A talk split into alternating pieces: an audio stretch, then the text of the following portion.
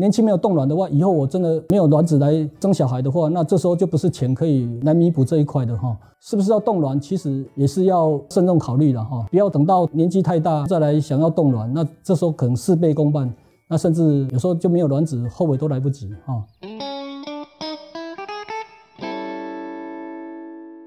三分钟医学堂，让你更健康。我是彰化基督教医院生殖医学中心主任吴信宏医师。今天要跟大家谈的是冻卵三祥。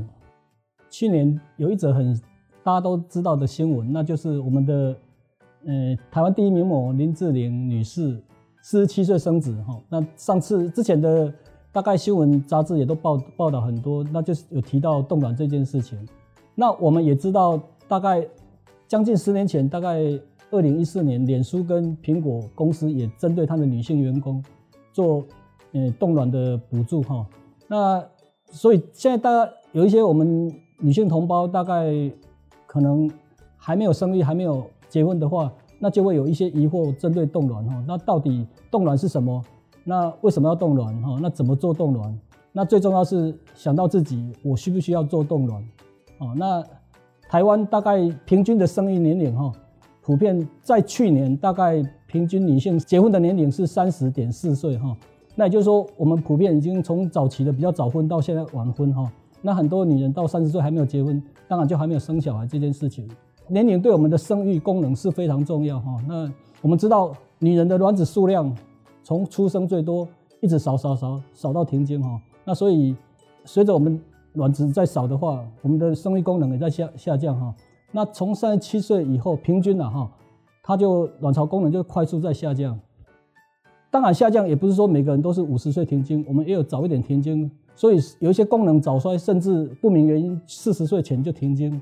哦，这占大概一千个妇女大概有十位了哈。那甚至三十岁前就停经也有，哦，那就一千个里面大概有占有四位。除了呃年龄会影响我们的卵子数量以外，我们的卵子的品质也会下降哈。有研究显示，哈，如果你三十五岁去取到卵子，十颗里面大概就有两颗异常。那如果到了三十九岁，可能十颗里面就有四颗是异常。到了四十三岁，哈，再过了四年，四十三岁的话，十颗里面就有六颗异常，哈。所以总的结论就是，我们的随着年龄，我们的卵巢的卵子数量会减少，我们的卵子品质也会降低。所以做试管大概年龄是非常影响我们的成功几率的，哈。那尤其高龄以后，它的即使做试管，我们的成功几率也快速在下降哈，因为年龄会影响我们的卵巢功能哈，所以我们很多妇女大概就会开始想说，我现在还没有结婚，那我随着年纪增长，我以后要不要这个小孩了哈？所以如果你有这个方面的考虑的话，当然我们第一个想到就是说，我要不要趁我现在还年轻的时候，把我现有年轻的卵子把它冻起来哈？那这就是我们讲冻卵的概念哈。所以我们这个想到要不要冻卵这件事情，保存生育功能这件事情。那当然，第一个要思考的就是我们今天要讲的冻卵三祥。第一要想的就是说，我现在还没结婚，我还没有面临生育的问题，将来我要结婚了哈，那要有生小孩。那当然有一些顶客族啦，或者说有一些他们就没有要生小孩，这个那这是少数哈。不过当然，大部分的妇女同胞以后会有结婚生子哈，那或者可能会结婚生子。那你只要有以后要生小孩的问题，那就要思考看看冻卵是不是你的选项了哈。那如果是你的选项的话，当然我们要做冻卵的话，那第二个我们要想的就是说我我现在这个年纪，我几岁要开始去思考要不要冻卵哈。我们知道，如果你越年轻去冻卵，那你的卵子品质相对越好，那数量也越多，那可能我们一次冻就冻了足够的卵子。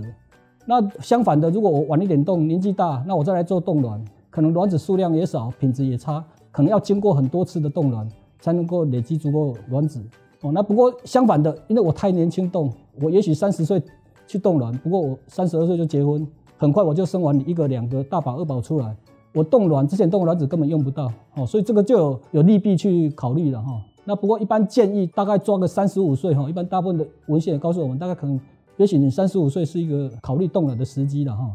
除了我们将刚讲年纪的考虑以外，也要个别去考虑每个人哈。那当然有一些人，比如说他卵巢需要去做手术，这可能进一步就会让他的卵巢功能提早衰退哈。那或者有一些内科疾病，比如说他有红斑性狼疮，长期要吃类固醇，或者有一些年轻女性乳癌，她要需要做化疗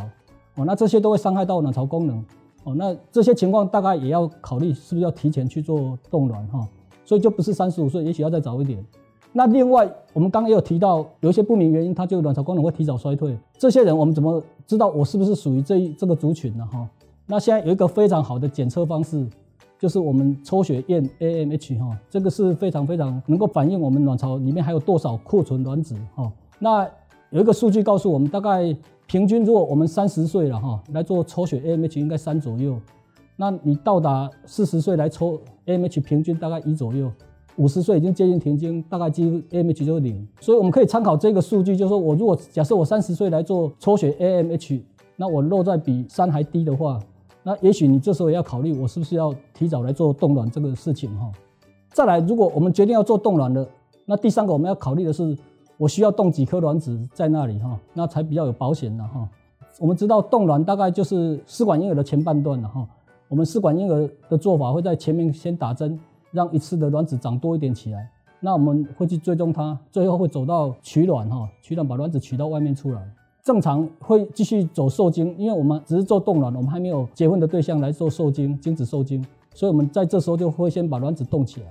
那几年后，也许我需要用到这一批卵子的时候，我结婚了，我有先生的精子，那我也不容易怀孕了，我再解冻我现有的卵子来受精，然后来达成我生小孩的目的。哦，这是我们的简单的冻卵过程了哈。那我们如果一次打针能够取多少颗卵子？